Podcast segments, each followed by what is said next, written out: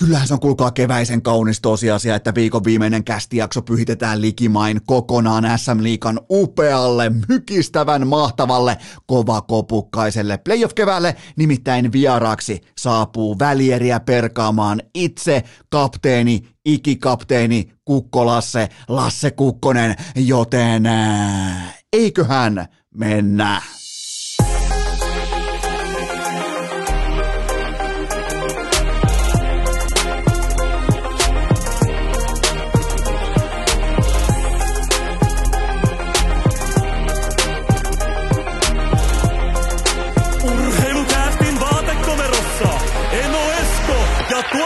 Kobe. Tervetuloa te kaikki mitä rakkahimmat syylikummikuuntelijat jälleen kerran urheilukästin pariin on perjantai 8. päivä huhtikuuta ja Pekka Jormakka on levillä. Annetaan pienet Pekka on nimittäin levillä nyt ollut tässä puolitoista vuorokautta. Tämä on se hetki, mitä varten täällä urheilukästin vaatekomerossa grindataan piskuista pakettia sisään, nimittäin Pekka Jormakka on kuin onkin vihdoinkin levillä. Mahtava kausi Jukureissa, mahtava kevät ja sen jälkeen todennäköisesti kasakka hattu päähän, ei mitään muuta kuin leville nollataulu, niin kuin Pekka tapaa tehdä, joten se on nyt tässä. Pekka Jormakka on levillä, eli Jukurit on ulkona, mutta kuitenkin ennen kuin mennään jääkiekkoon, mennään Liigaan, nyt tulee loistava, mahtava perjantai-jakso. Tulee oikeastaan aika eeppinen jakso, koska vieraaksi saapuu itse Kukkolassa, jolla on kevätkopukka, on erittäin kangistuneessa tilassa, joten nyt kuullaan sitten Lassen tavallaan analyysi, jopa take, jopa tällainen niin kuin, syvä perkaus siitä, mitä tulee tapahtumaan SM Liikan välierissä, mutta mun duuni on kuitenkin kertoa, että miten tähän on päädytty. Tähän kohtaan mä haluan kuitenkin kiittää teitä kaikkia rakkahita. Teillä on myös uusi titteli, se on yhtä kuin sylikummi kuuntelijat.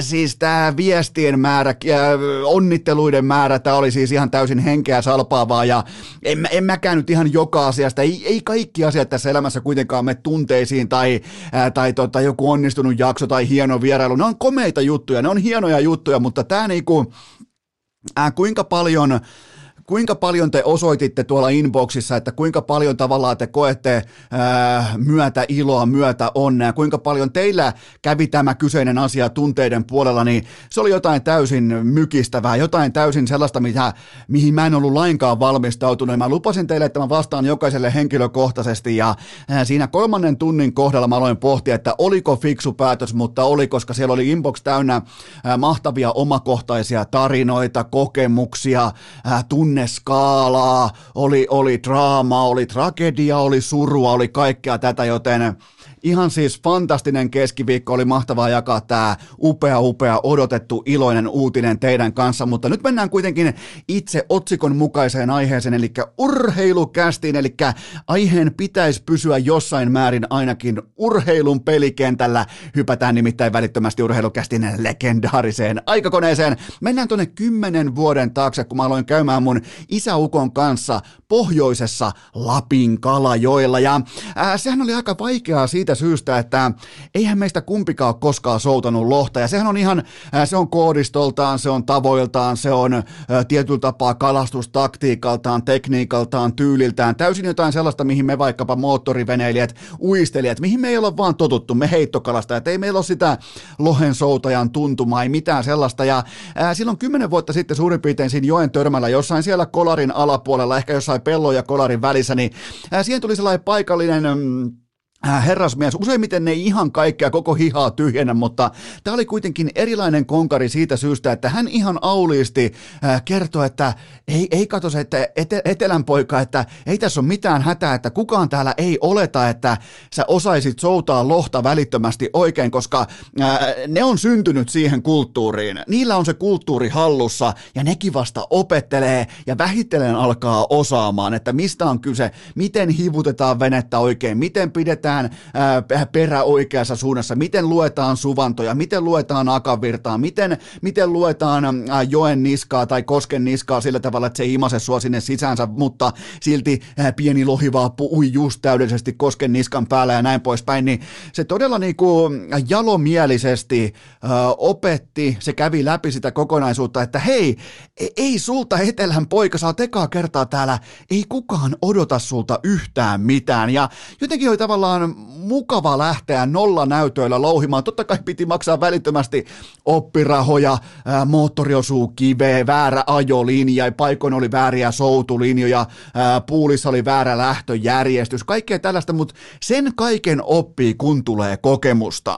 Sitten hypätään jääkiekko kaukaloon tai tismalleenkin jääkiekko kaukalon vaihtoaitioon. Jukureiden päävalmentaja Olli Jokinen. Hänellähän ei ole urheilijana, upe, upealta leijona kautta NHL-uraltaan, hänellähän ei ole minkäänlaista selkäydin kokemusta jääkiekon pudotuspeleistä. Ei minkäänlaista.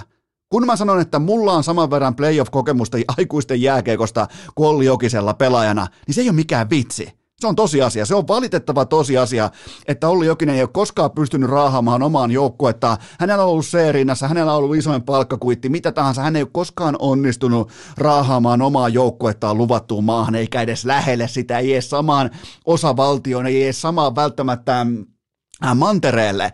Joten äh, nyt kun tarkastellaan Jukureiden ehkä vähän yllättävää putoamista, niin muistakaa se, että ei me voida välttämättä noviisi päävalmentajalta vaatia yhtään mitään, koska hän ei ole edes koskaan pelaajana ollut siinä tilanteessa, missä eh, mitä edustaa se hetki, kun pitäisi pystyä matchappaamaan, pitäisi pystyä pelaamaan playoff-lätkää, pitäisi pystyä eh, tekemään asioita, jotka ei välttämättä näyttäydy runkosarjassa lainkaan relevantteina. Joten tota, tämä meni, tähän, tämä meni siihen, että kun palkkaa noviisi päävalmentajan, jolla ei ole minkäännäköistä playoff-kokemusta muutenkaan elämästään, niin nyt nähtiin se tulos. Eli jos mä kysyn teitä, että mitä jokori, Jukurit KK klassikkosarjassa tapahtuu, niin Jokinen ei tiennyt yhtään, että miten siellä pitäisi olla. Ja tämä taas johti kädet taskussa valmentamiseen. Ja sen takia mä otin KK Game 7, koska mä tiedän, että Olli Salo, jolla on kuitenkin hänellä on valmentajakokemusta, niin hän ei valmenna kädet taskussa tosi hetkillä. Mä varotin teitä, että nämä Jukureiden 20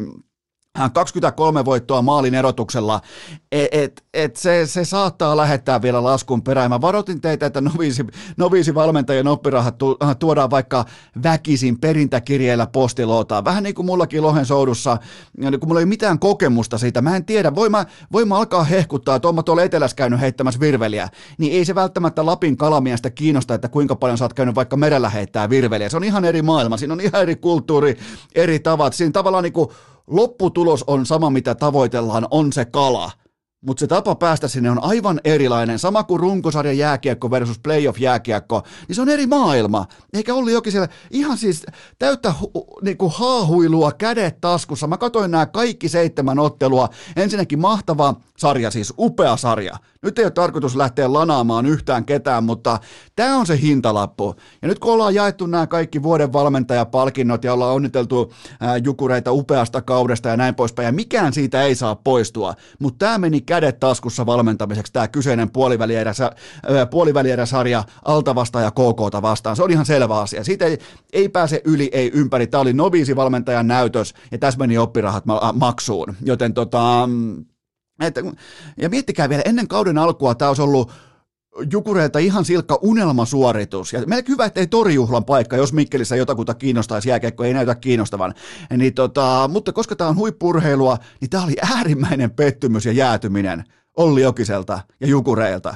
Siis, siis ihan suoranainen jäätyminen ja edelleen tullaan siihen, että jos sun coachi haahuilee siellä kädet taskussa täydet seitsemän peliä, niin eihän se silloin tiedä, miten siellä tulee toimia. Ja se on lopputulos on tässä. Pelaajatkaan ei tiedä. Kyllähän pelaajat aika pitkälti reflektoi sitä, että mitä, mitä kieltä valmentaja puhuu, minkälainen on hänen elekielensä, onko se tietoisuus, onko se pelirohkeus, onko se, onko se täydellinen tavallaan itsetuntoisen tilanteen tiimoilta, että hei mä tiedän kuka mä oon, mitä mä oon tekemässä, mihin me ollaan menossa, kun olleeko ne ei koskaan ollut tuolla, ei pelikamat päällä, ei valmentajan puku päällä, ei koskaan, ei missään. Uralta löytyy ehkä kourallinen relevantteja jääkiekkootteluita lähtökohtaisesti. Pitää mennä hyvä, ettei vuoteen 98 asti, että on ihan oikeasti pelattu panoksellista seurajoukkueen jääkiekkoa viimeksi. Joten tota, en mä voi syyttää Olli Jokista siitä, että kun hän menee ekaa kertaa Lappiin Kalajoelle, hän ei osaa välittömästi soutaa venettä oikein. Tämä oli noviisi näytös ja sen takia parempi päävalmentaja vei KK jatkoon, joten KK jatkossa upea tarina, jumalauta. Mutta jotenkin jännä sellainen En tiedä mistä johtuu. Mä oon ollut katsoa jo Kouvojen playoffeja, tarkalleen ottaen Kouvojen finaaleja Kouvolassa. Mä oon ollut katsomassa tota, äh, Koplan pesisfinaaleita Kouvolassa, joten tota, pitäisiköhän tavallaan ottaa tripla täyteen ja mennä Kouvolaan katsomaan betonin jääkiekkoa, sinne betonin möhkäleen sisään katsomaan, onko siellä juoksuratakin, kävellä pari kertaa ympäri ja sen jälkeen katsoa välierä jääkiekkoa tapparaa vastaan. Mutta siis tässä, on, tässä ottelusarjassa on kyse siitä, että tässä meni parempi päävalmentaja jatkoa se, on ihan kylmä fakta. Joten, ja tämä ei ota jo Olli Jokiset pois sitä runkosarjan ää, paras päävalmentaja titteliä tai Jukureiden upeaa, fantastista, mahtavaa sesonkia. Ei, ei mitään ota pois sieltä, mutta tämä on huippurheilua ja sä et voi valmentaa kädet taskussa seitsemän ottelua yhteen tuupiin. Ää, täysin niinku hölmistynyt ilme kasvoilla, että sä et ihan tasan tarkkaan tiedä, mitä tapahtuu tai mitä pitäisi tehdä, joten se oli Jukureiden upean tarinan viimeinen katkelma tähän kohtaan. Ähm, Mennään seuraavaan segmenttiin ja se on se, että vaivaton arkkitason ohjesääntöhän elämään kuuluu näin, että onnellisuus hyvin pitkälti määrittyy lopulta tavoitteiden mukaan. Eli mikäli sä jahtaat jatkuvasti sitä upeaa tai mahtavaa asiaa, niin sä saat useimmiten pettyä. Helsingin IFK on osoittanut GM Topias Salmelaisen aikana, että se tyytyy keskinkertaisuuteen. Eli siis ihan ok-tason paikan päälle saapuminen piisaa. Milloin tullaan kehi jollain Ari-Pekka Selinillä, milloin palkataan Jarno Pikkarainen, milloin lähdetään liikkeelle yhdellä varten otettavalla veskarilla. Ja hintalappu on aina sama. Lopputulos on joka helvetin kerta tismalleen sama.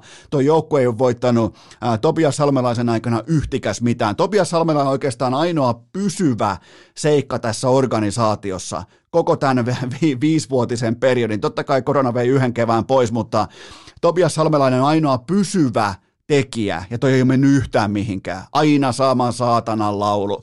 Joten tota, IFK oirehtii, mun näkemyksen mukaan IFK oirehtii merkittävimmän urheilupomonsa osaamattomuutta tuolla jäällä. Se ilmentyy feikkikovuutena ja tällaisena tarkkailuluokka käytöksenä, kun tavallaan tullaan pilottitakki päällä vähän niin kuin koulun pihalle, esitetään pikemminkin kova ja toivotaan, että opettaja vähän kattoista tai välituntiin valvoja vähän kattoisi tuolta olan takaa, ettei itse oteta kuitenkaan turpaa, niin sitten voidaan mennä äh, kellonsoinnin jälkeen, vihellyksen jälkeen, voidaan mennä antaa vähän feikkikovuutta vastustajalle. Siis tämä IFK, tämähän oli lopulta soft. Tämä oli pehmeä. Tämä oli pehmeä porukka. Ei, tämä, mä en ole pitkä aikaa nähnyt noin feikkikovaa porukkaa. Tiedätkö, mennään vihellyksen jälkeen jäässä makaavan vastustajan päälle makaa kuin jossain vitun avaran luonnon hyljejaksossa. Alkaen Mouhomirosta. Tämä on feikkikovuutta. Ja, ja se, se tavallaan oirehtii itsensä. Se fei... Aina pitää löytää, jos, jos sulla on oireita, vaikka niin kuin lääketieteessä sulla on oireita, niin pitää löytää se itse tauti, että mistä se johtuu, mikä on se perimmäinen syy, mistä nämä oireet johtuu. Ja ä, tauti on Topias Salmelainen, osaamattomuus. Ja, ja, ja tämän päälle syntyy oireita, jotka on vaikka feikkikovuus, todellinen tällainen niin kuin pehmeys, henkisen kapasiteetin puutos, kaikki tämä. Nyt varmaan heitellään koronakortteja pöytään ja oli paho tuolo ja niin on ollut kaikilla muillakin, ihan jokaisella. Jos et sä osaa vielä kahden vuoden kohdalla kontrolloida sun koronaa, huippurheilijana, pelaajat ja valmentajat, joille maksetaan sellaista 100 kiloa vuodessa vähintään, niin tota, sehän ei ole silloin mun vika. Se ei ole fanien vika, se on sun vika. Se on silloin sun kontrollipuutteen vika. Esimerkiksi vaikka mun korona tuli todennäköisesti siitä, että mä päätin mennä katsomaan äh, jäähallille jääkiekkoa. Se oli hyvin todennäköisesti siitä. Se, se oli tietoinen riski. Mä olin siihen hetkeen saakka väistänyt koronaa kaikin voimin ja tehnyt todella niin kuin nimenomaan koronan tiimoilta tietoisia päätöksiä, että se ei muhun tartu. Ja sitten mä päätin kevään hurmoksen tiimoilta, että mm, no nyt mennään kyllä hallille, nyt mennään katsomaan jääkiekkoa ja jos se sieltä tarttuu, niin mä olin sen kanssa ihan fine, että se tarttuu, mutta älkää nyt heilutelko mitään saatanan koronakortteja, kun teidän joukkue on pehmeä, täynnä feikki gangstereita. IFK. Ja, ja, ja se tavallaan, se kumpuaa nimenomaan GM Topias Salmelaisen osaamattomuudesta. Ja mulle on siis aivan täys shokki.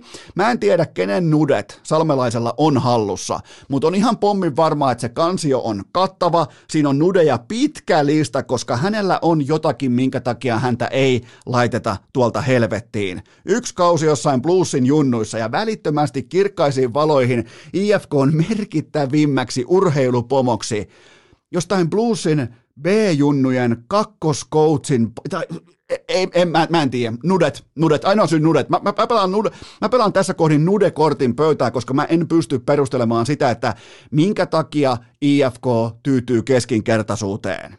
Minkä takia? Huomaatteko että IFK-fanit ei olisi kauhean pettyneitä? Ne, ne on tyytyneitä jo keskinkertaisuuteen. Niille ei tuu, ni, ne ei poistu kentältä, ne ei, pelaajat ei poistu kyynelten kanssa. Näittekö? Ei kukaan, niin kuin, ei kukaan ollut äärimmäisen pettynyt. Siitä on kyse. IFK tyytyy keskinkertaisuuteen niin kauan kuin niiden GM on Topias Salmelainen. Se on ihan kylmä fakta tässä kohdin. Äh, sitten seuraavaan äh, pohdintaa, ja se on se, että Petri Kontialalla on käynnissä Fuck You Tour. Se, se on tällä hetkellä, se on voimakkaasti käynnissä, ja mä nautin siitä.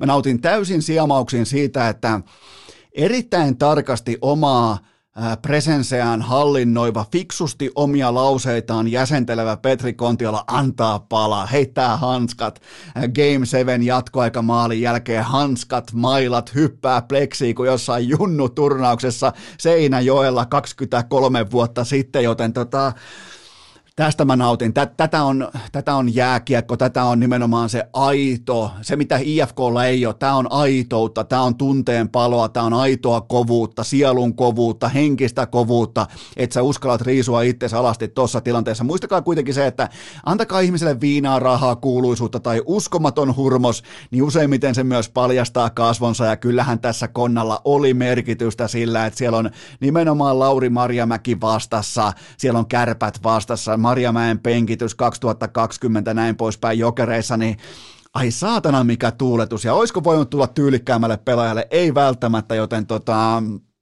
Tämä käydään vielä Kukkosen kanssa läpi nimenomaan, että miten Kontiola, miten, miten tavallaan Kontiola tuli tähän hetkeen, miltä se näytti, mikä se tunneskaala oli, joten tota, ja tämä on muutenkin kiva, että tavallaan niin liki nelikymppiset miehet perkaa toisen liki nelikymppisen urheilijan edesottamuksia, niin tota, on, on tämä, tämä on tyylikästä, tämä on hienoa ja, ja tämä on fuck you tour, eli nyt jos, jos jotenkin Ilves, mä en vielä paljasta mun pikkiä, se tulee tuolla myöhemmin, että ehkä tämä ennakoin jatkoon, mutta jos mä olisin tappara-fani, niin mä olisin huolissani siitä, että ne joutuu finaalissa, korjaan pääsee finaalissa kotikentälleen kotiedulla ja siten, että vastaan tulee Petri Kontiola ja hänen ikioma fuck you tuurinsa, koska kaikki kuitenkin muistaa, että Tappara totesi, että ei, ei, ei me tota ikäloppua hidasta paskaa oteta. Ei välttämättä tuolla analyysilause rakenteella, mutta kuitenkin mä niin kuin draaman takiakin haluan, että se on nimenomaan noin se vastakkainasettelu. Joten tota,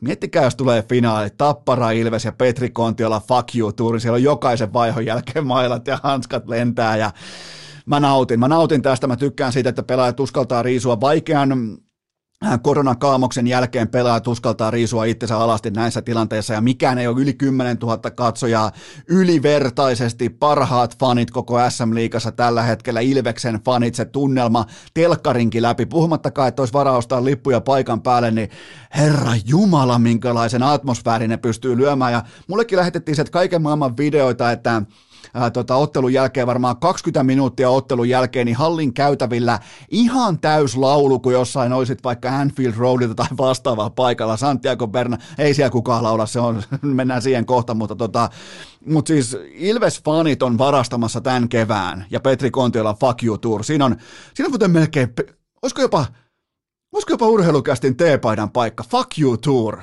Ja keksii siihen jonkinnäköinen graafi. Näytetään tuohon muistilappu. Fuck you tour. Näin, näin siis syntyy urheilukästin niin fanimallisto. Jos joku on miettinyt joskus, että hei, tuo varmaan istutaan säkki, tuolla ei varmaan skaalata erilaisia vitut, mitä skaalata, kun suoraan vaan tulee joku lennosta mieleen ja toi muuten tehdään. Mutta tota, Petri Kontiola upealle, mahtavalle ottelusarjalle. Mulla ei ole kärpistä mitään, mulla ei tavallaan kärpistä ole mitään kritiikkiä. Sikä, sikäli, että mä, mä en pysty, mun mielestä Ilves mies käsitteli kärpät tähän seiskapeliin, mä en olisi uskonut sitä, mutta kun se tapahtui näin selkeällä tavalla urheilun ehdoilla, nimenomaan otettiin se täydet 60 jotain, 70 minuuttia rehtiä, ja sen jälkeen Kontiola ratkaisee, niin me fanit oltiin suurin voittaja. Me, me oltiin siis ehdottomasti tämän kyseisen kattauksen suurin voittaja ja, ja tota, toi on jotakin, mitä voidaan ottaa seurantaa nimenomaan nyt, kun liikutaan kohti Ilves TPS-sarjaa. Siitä enemmän kohta Kukkosen kanssa lisää. Ää, lopuksi vielä, mä haluan osoittaa valit, va, valitelmat seuraavan tragedian johdosta, koska ö, haluan suoraan niin kuin jopa kirjoittaa adressin ö, tai osoittaa suruvalittelut tamperelaisen kiekkofanin rahapussille, koska mä haluan nyt puhua tamperelainen kiekkofani sun rahoista. Miettikää ensin Tapparan ja Ilveksen parhaimmillaan kahdeksan matsia välieriä Nokia-areenalla, tämän jälkeen potentiaalisesti jopa seitsemän matsin tamperelais Manse-finaalit samassa piltuussa ja sitten vielä samassa palloiluhallissa MM-kotikisat ja leijonat ennakkosuosikkina voittamaan koko paskan, joten potentiaalisesti peräti 24 ottelua hurmosjääkiekkoa paikalliskylällä, niin kyllä on jumalauta muuten pankin täti ihmeissään Mansessa jossain Hatanpään valtaväylän äh, kupeessa, jopa Hervannassa, kun sinne marssii äh, jääkiekkofaneja, jotka tuo talon panttikirjat mukanaan, jotta heillä on varaa ostaa jääkiekko. 24 jääkiekko jääkiekkootteluun lippuja, mutta hei Tampere, Tämä on nyt teidän sauma osoittaa. Te olette nyt meuhkannut mullekin tässä varmaan koko ajan, mitä mä oon ollut 2006 vuodesta alkaen jossain määrin jääkiekon mediapuolella mukana tai sisällöntuotantopuolella mukana, niin, niin te olette mullekin meuhkannut kohta jo mitä 16 vuotta, että kuinka te olette jääkiekon pääkaupunki. Niin näyttäkää se mulle. Ilves on jo näyttänyt, Tappara ei näyttänyt vielä yhtään mitään, mutta toi on komeita, kun Lätkäfant menee talon panttikirjojen kanssa pankkiin, että hei, tarvis 24 lippua jääkiekkootteluja ja pankin täti tai sitä katsoa, että mitä vittua täällä, hän nyt tuu väriää siihen sen jälkeen mennään siiville, otetaan iso veksille, ei mitään muuta kuin tähän kohtaan otetaan pieni tauko ja mennään eteenpäin. Urheilukää! Ja tämä on se hetki, kun kuuntelijat katoaa kuin jormakka leville. Mutta, mutta, mutta tähän välikköön mulla on teille huippunopea kaupallinen tiedote ja sen tarjoaa urheilukästin pääyhteistyökumppani Elisa Verkkokauppa. Mä ounastelen, että kaikilla kiekkofaneilla on enemmän tai vähemmän paskaa lahkeessa tässä kohdin. Sen verran jännittävää jääkiekkoa. Siis uskallan jopa väittää, että joka toisella teistä ja meistä on pöksyissä jonkinnäköistä likatahraa. Ihan vain, se voi olla mitä tahansa eritettä, koska onhan tämä nyt ihan käsittämättömän laadukasta tämä draama, mitä kotimainen jääkeikko tarjoilee, joten Elisa verkkokaupassa osoitteessa elisa.fi LGn huippumoderni pyykinpesukone, joka myös kuivaa pyykit. Mä voin kertoa, äh, mulla itsellään ei ole LGtä, vaan AEG, mutta se on siis todella kätevä tyyli pestä pyykkiä, eli ensin se pesee ne pyykit, sen jälkeen se kuivaa, se, äh, kuivaa ne pyykit ja sun duuniksi jää ainoastaan viikota ne kaappi. Jopa mäkin selviän siitä, miettikää tulevana isänä. Jopa mäkin pystyn tulemaan tästä piikti, ää, piikkimatosta yli, joten menkää ostamaan uusi pyykinpesukone. Ja nyt kun alkaa olla se oikeasti se jännäkakka lahkeessa jokaisella lätkäfanilla, niin tämä on ihan täys no-brainer. Se on nimittäin jopa 200 euron alennuksia teitä varten. Ja nämä ei ole koskaan aikaisemmin ollut kästissä esillä. Mä en ole koskaan myynyt pyykinpesukonetta en elämässäni en kertaakaan, joten mä haluan nähdä, että vähintään yksi teistä ostaa. Joten nyt pyykinpesukone, jo, osa teistä varmaan haaveilu uudesta pyykinpesukoneesta, niin, niin nyt on sen aika. Siellä on kahden huntin alennus teitä varten kasattu osoitteessa elisa.fi ja sieltä kodinkoneet. Elisa.fi ja sieltä kodinkoneet. Sieltä löytyy teille uusi LGn huippumoderni pyykinpesukone, joka myös kuivaa nämä sun pyykit, joten tota, nyt sitä housujen tahraa pois ja ei mitään muuta kuin elisa.fi ja sieltä kodinkoneet. Ää, tähän kylkee mulla on toinenkin huippunopea kaupallinen tiedote sen tarjoaa Prodigy diskit kyllä vain, eli olkalaukkuvaellus on nytten lajivalikoiman tavallaan pointti. Tähän kohtaan mä oon ihan rehellinen, eli tällä hetkellä urheilukästin Prodigyn olkalaukkuvaelluskiekot on melkein sold out tilassa. Mä annan teille suoraan jopa myyntitilastot, eli näitä on jäljellä seuraavasti. Äh, puttereita on 14 kappaletta, minareita on 0 kappaletta, äh, drivereita on 30, olkalaukkuja on 17 ja idioottisettejä on 9 kappaletta jäljellä. Siinä on kaikki, mitä on jäljellä. Käyttäkää koodia urheilucast saatte alennukseksi 10 prosenttia loppusummasta, loppuhinnasta, ja se osoite on prodigustore.eu, mä toistan prodigustore.eu, eli vain sieltä yksin oikeudella Prodikin nimenomaan urheilukäst tuotteet. Koodi urheilukäst ja se osoite on prodigustore.eu. Midareita ei ole yhtäkään enää jäljellä ja nämä kaikki muutkin myydään loppuun, joten tota, menkää valkkaamaan, siellä on vielä. Ja ottakaa ennen kaikkea noin olkalaukut pois. Ottakaa noin 17 olkalaukkua pois tässä koodin, joten prodigustore.eu ja käyttöön koodi urheilukäst, sillä saa 10 pinnaa alennusta. Urheilukää! Saatat olla kovan luokan tekijä, mutta oletko tehnyt koskaan käsistäsi jousia? Eipähän tässä kuulkaa rakkahat sylikummi kuuntelijat, mikään mukana auta kuin rouhaista teiltä ensimmäinen pohdinta pöytään, koska kysymykset, ne on fantastisia. Nyt testataan vähän myös sitä, että miten Eno pärjää vastaajana, joten nyt ensimmäinen pohdinta pöytään. Onko Patrick Laineen kuiva kausi jälleen tosiasia ja miten se vaikuttaa hänen sopimuskesäänsä?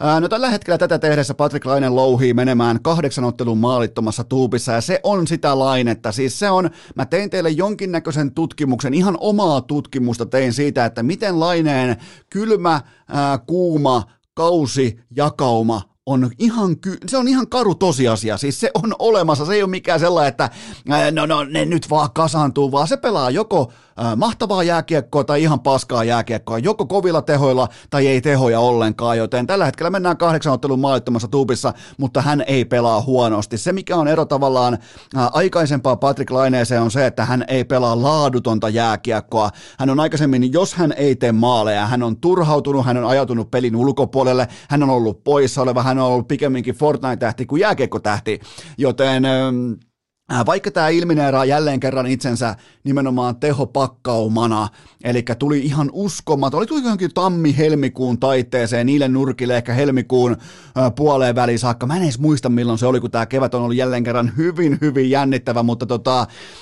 se on mennyt aina lainana tällä tavalla, mutta erotus on se, että hän ei pelaa huonosti. Sinitakit ei pelaa enää merkityksellistä jääkiekkoa, joten orastavan herpaantumisen mä muutenkin tähän kohtaan ymmärrän. Ja nyt sitten sykkee talas myös kaikki Leijona-fanit. Tampereen oma poika ei tule kisoihin, se on sopimuskesä, se on kuitenkin RFA ja se ei voi kämplätä miljoonista ja taas miljoonista dollareista, vaikka olisi upeaa nähdä. Nimenomaan toi areena, toi ää, yleisön intressi kannustaa, kannattaa omia ja siihen Patrick Laine nimenomaan vielä Tampereelle, niin se useamman miljoonan dollarin uhkapeli, niin sehän ei tietenkään tule toteutumaan, mutta oishan toi, toi olisi, no mutta sitten on kiva fiilistellä, mutta kyllähän fakta on se, että Patrick Laine ei tule MM-kotikisoihin, ei vaikka kuinka heittäisi takaperin volttia, ja, ja sehän on tismalleen oikea päätös, koska ja varmaan haluaisi pelata. Varmaan mä voisin jopa kuvitella, että, että Barkovin lisäksi varmaan Laine on ehkä eniten kopukka kovana liittyen siihen, että pääsisi pelaamaan nimenomaan Tampereella leijonapaita päällä, mutta se on, tämä on bisnestä ja, ja Laine kuitenkin tulee pe, niin kuin neuvottelemaan todella isoista asioista nyt kesän mittaan, joten, ja mä en muuten sitten, mä voin myös sen kanssa mennä on the record tyyppisesti sisään, että Mä en usko, että GM Kekäläinen maksaa laineelle pitkää isoa rahaa, koska Kekäläisen ei tarvitse. Se, Kekäläinen ei ole ikinä maksanut. Ehkä Jack Verenskille, hmm, olisiko ollut ketään muuta kuin Jack Verenski, kelle on maksettu isoja pitkää rahaa etupellosta, joten Kekäläisen ei tarvitse maksaa, hän ei myöskään maksa. Ja mäkään en välttämättä siitä syystä maksaisi, koska vielä on todistamatta se, että Laine pystyy pelaamaan korkean standardin sesonkeja kausi toisensa jälkeen. Me ei olla vielä sitä kuitenkaan nähty. Me ollaan nähty tällä kaudella paikoin fantastinen top 10 pelaajalaine, mutta nähdäänkö me jatkuvasti vaikka top 30 pelaajalaine? Kaikki ottelut, 82 matsia yhteen soittoon, niin se on se kysymys ja se on myös se, minkä takia mä en vielä komitoituisi vaikkapa kuuden vuoden jättisopimukseen. Se on se, se on ainoa syy, joten tota, iso kesä tulossa joka tapauksessa. Seuraava kysymys. Kumpi on kovempi saavutus odotuksiin nähden? Mikko Rantasen 400 tehopaunaa 400 ensimmäiseen NHL-otteluun vai se, että Arturi Lehkonen on saanut 400 matsia täyteen? No, Rane Raunonpojan kohdalla tämä kaikki oli enemmän tai vähemmän horisontissa, koska se oli kuitenkin äh, kaikilta ominaisuuksiltaan poikkeustalentti, kun taas Arturi Lehkosen tapauksessa voidaan puhua pienestä ihmeestä, koska ylipäätään se, että noin pienikokoinen, aluksi aika hentorakenteinen, totta kai johtuen siitä, että, että tehtiin olympiadi-tyyppinen lähestyminen huippurheilu, eikä ei menty välittömästi 12-vuotiaana nostamaan penkistä 400 kiloa, vaan siis lähestyttiin aikuisuuden tilassa tätä jääkiekko-nimistä nimistä bisnestä. Joten kyllä mä näistä kahdesta vaihtoehdosta mä otan Lehkosen, ää, Lehkosen saavutus on kovempi, koska hänestä ei alun perin pitänyt tulla edes NHL-pelaajaa, ja nyt hän on todella merkittävä roolipelaaja NHL. Ja sitten taas mietitään Rantasta, niin ei kai me olla ihan hirveän yllättyneitä siitä, että Rane Raunonpoika painaa piste per peli. Me ehkä otetaan se toki liikaakin itsestäänselvyytenä, mutta onhan se ollut nähtävissä jo vuosikausia jo ennen Rantasen NHL menoa, että toi muuten menee sitten, toi, toi menee kirkkaisiin valoihin ja kunnolla.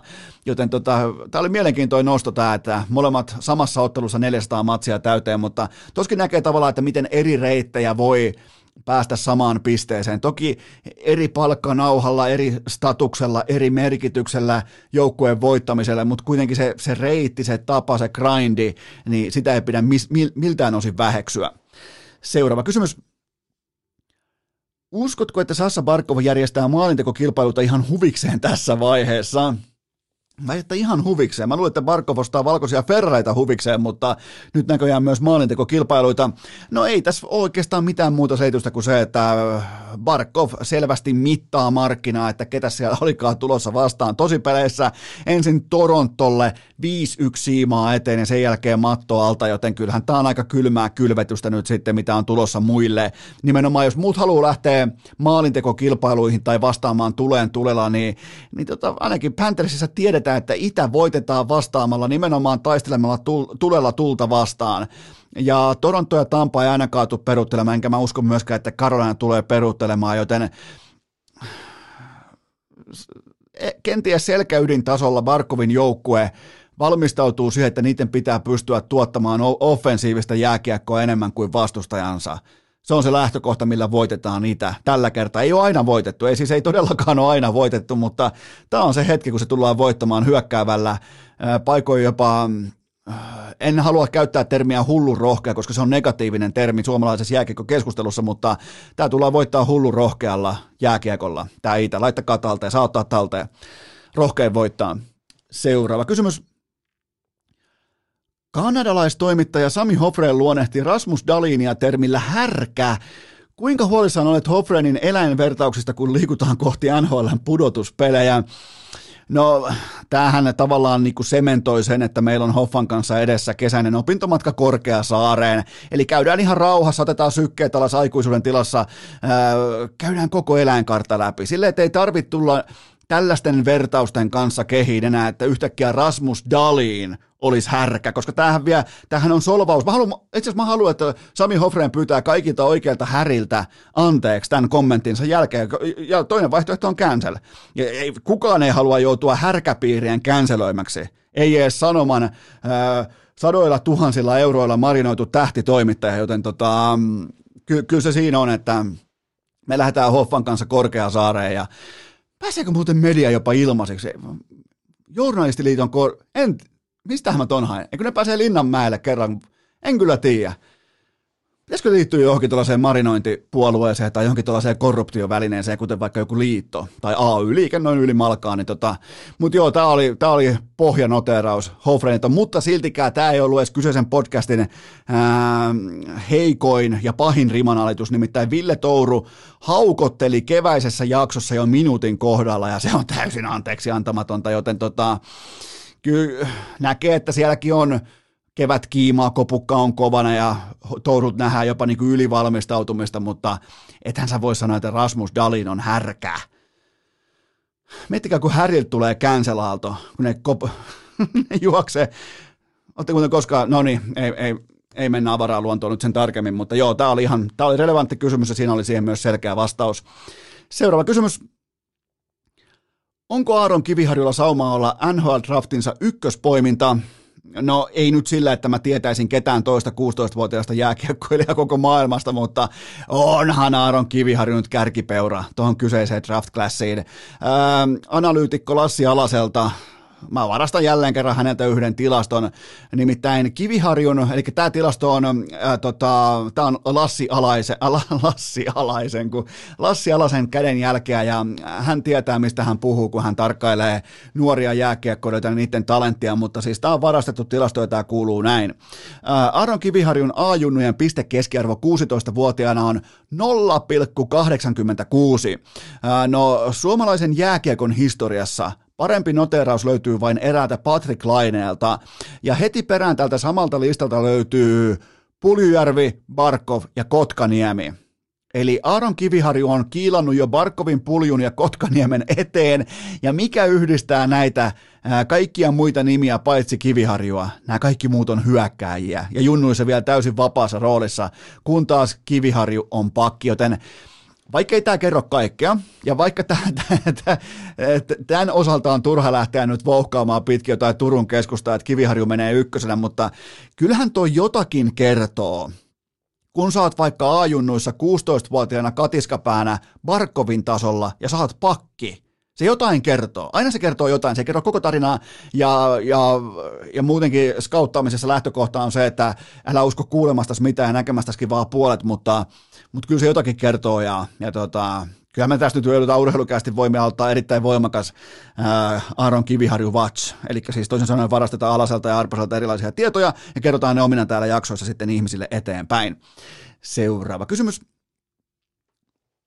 Ää, mitä kävelytaktiikkaa ja vauhdin jakoa suosittelet Ylen Topi Nättiselle? No ensinnäkin iso panostus kenkiin, että on kunnon kengät jalassa ja sen jälkeen elektrolyyttitankkaus, vaikkapa liiderin kamaa vähän, liiderin urheilujuomaa siihen pulloon oikein kunnolla, kunnon tankkaus alle ja Ylen tuulipuku päälle. Ja mä laskin, tein tuossa vähän omaa tutkimusta, mä tein mittaustyötä ja Pasilasta on 228 kilometriä Kalevan kankaalle Mikkeliin ja Google Maps antaa marssiajaksi noin kaksi vuorokautta ja kaksi tuntia, joten tota, ää, nyt mä toivon, että Topi Nättinen pitää kiinni lupauksestaan, että jos siellä isossa Ylen ää, Pasilan lämpimässä ofiisissa aletaan heittelee tällaisia lupauksia ilmoille, niin tässä on vaihtoehtona se, että joko suorittaa tämän lupauksensa tai menettää kasvonsa ikuisesti, joten en, en mä halua tuomita ketään, mutta Topi Nättinen on absoluuttinen fraud, jos ei se tee tätä omaa lupaustaan tai vie tätä lupaustaan maaliin. Joten se on kahden vuorokauden marssi sitten Pasilasta Kalevan kankaalle Mikkeliin ja olihan, oli tämä ihan käsittämätön pettymys ja ettei Mikkelissä saada tän enempää kaikkien aikojen kauden tiimoilta jengiä. Ja nyt siellä selitellään jostain koronasta ja Miksi ei vaan voi myöntää, että, että, että nyt on kokeiltu kaikkea, nyt on tuotu supertähtipäävalmentaja, legendapäävalmentaja, on yksi SM Liigan mielenkiintoisimmista nuorista pelaajista, SM Liigan MVP löytyy tuosta joukkueesta ja neljän tonnin raja ei saada rikki. Niin miksi ei vaan voida myöntää, että tässä kyläpahasessa, missä on suurin piirtein 52 000 ihmistä, niin ei kaikki jumalauta 49 000 ihmistä voi olla koronassa samaan aikaan ja vaan 3 000 pääsee hallille, joten tota, miksei vaan voi ääneen myöntää, että yritettiin kaikkemme, täällä jääkiekko ei kiinnosta riittävästi, mennä eteenpäin, niin, niin silloin säästytään tällaiselta reiden ra- raavinta häpeää tuovilta puheenvuoroilta, kun selitellään jollain samanaikaisella korona-aallolla tai jotain aivan vittu käsittämätöntä Etelä-Savossa, joten tota, mutta se on pääasia, että Topi Nättinen kävelee. Seuraava kysymys. Onko Maso Lehtonen suomalaisen pallopelivalmennuksen tie ja totuus? No tämä on toki ollut jo Heinolan perätommolan kiekkopiireissä tunnistettu fakta jo pidemmän tovin ja Roki on lakaisemassa Mestiksessä Joensuun kiekkopoikkia suoraan neljässä lauluun. Sarja on tätä tehdessä 3-0 ja Roki oli tähän ottelusarjaan suurin piirtein 20 prosentin alta vastaan, joten kyllähän tässä Maso sekä Sonni tuoksuu ja, ja tota, Olisi muuten mielenkiintoa, kun ei palkattaisi vaikka SM joukkueeseen noviisipäävalmentajia, jotka valmentaa kädet taskussa playereissa, kun siellä olisi oikeasti vaikka Maso Lehtonen, joka tietää playoff-valmentamisesta kaiken. Siis kunhan vaan totean. En syyllistä ketään, mutta kuhan vain totean, että siellä pitää olla niitä osaajia, jotka on ollut ennenkin siinä tilanteessa, missä pitää pystyä operoimaan, että sä et jäädy ja kuse omaa lahkeeseen. Joten kyllähän me ollaan tiedetty jo pitkään, että Maso Lehtonen on suomalaisen pallopelivalmennuksen tie ja totuus. Se oli muuten hauska klippi se tässä kauden mittaan, se missä Maso yrittää saada joukkueensa huomiota penkillä ja samaan aikaan oma joukkue tekee maalin, silloin siinä taktiikkataulussa yrittää engl- englanniksi lähteä avaamaan, niin kuin, että hei fucking guys, sitten se katsoo, voi vittu tuli maali, mä en saa mun viestiä läpi ja ai ai, hieno mies, tyylikäs mies. On, on, Lehtosen maassa Mestiksen kultaa tulossa. Seuraava kysymys. Miltä tuntuu olla Suomen ainoa Real Madrid-asiantuntija? Tarkoittaako tämä sitä, että Virkkunen joutuu myymään paadelmailansa? No tämä oli klassinen, tämä mun Real Madrid-ennuste oli klassinen esimerkki siitä, että valitsee puolensa väärin perusteen kerran ontuvan analyysin ja osuu oikeaa ja tulee sen jälkeen leuhottamaan, miten oli ainoana oikeassa, joten eh, se, se mun näkemys Realin tiimoilta, se oli aivan täysin kammottava. Jokainen järkiperuste olisi viitannut sen puolesta, että valitse se Chelsea, ja Virkkunen vielä perusteli sen todella hyvin, että minkä takia Chelsea tulee menee tästä jatkoa ja näin poispäin, mutta otan tittelin vastaan, otan pitkin hampain otan johtavan Real Madrid-asiantuntijan tittelin vastaan tässä kohdin, ja olihan tämä Chelsea aivan täysin käsittämätön fiaskokattaus kotikentällä, ja Karin Benzema, ei ole mun suosikkipelaaja, mutta hän on tällä hetkellä lajinsa MVP. Mä en väitä, että Benzema on koko ajan paras pelaaja kaikilla kentillä, jolla hän operoi, mutta hän on kiistatta arvokkain pelaaja omalle joukkueelleen. Sata tuosta Benzeman pois, ja toi on divarinippu, joten tota, Real Madrid täten täysin odotetusti jatkoon. Ai jumalauta, 3-1 pataa vieraissa Chelsea ja, ja sitten vielä pikapoiminta toisaalta, niin te, jotka maalaatte synkkiä pilviä Bayernin ylle, tämän Villareal vierastappion jälkeen, niin se on kuulkaa Allianssilla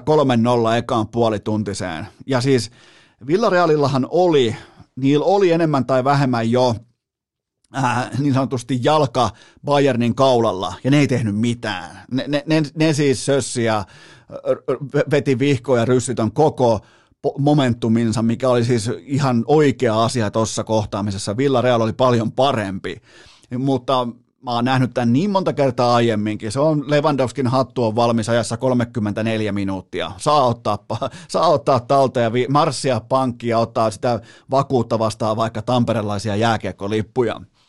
Seuraava kysymys. Miten pitkän matkan hiihtospesialistien taktiikka onnistui väsynyttä Iivoa vastaan Lapponian osuuksilla yksi ja kaksi?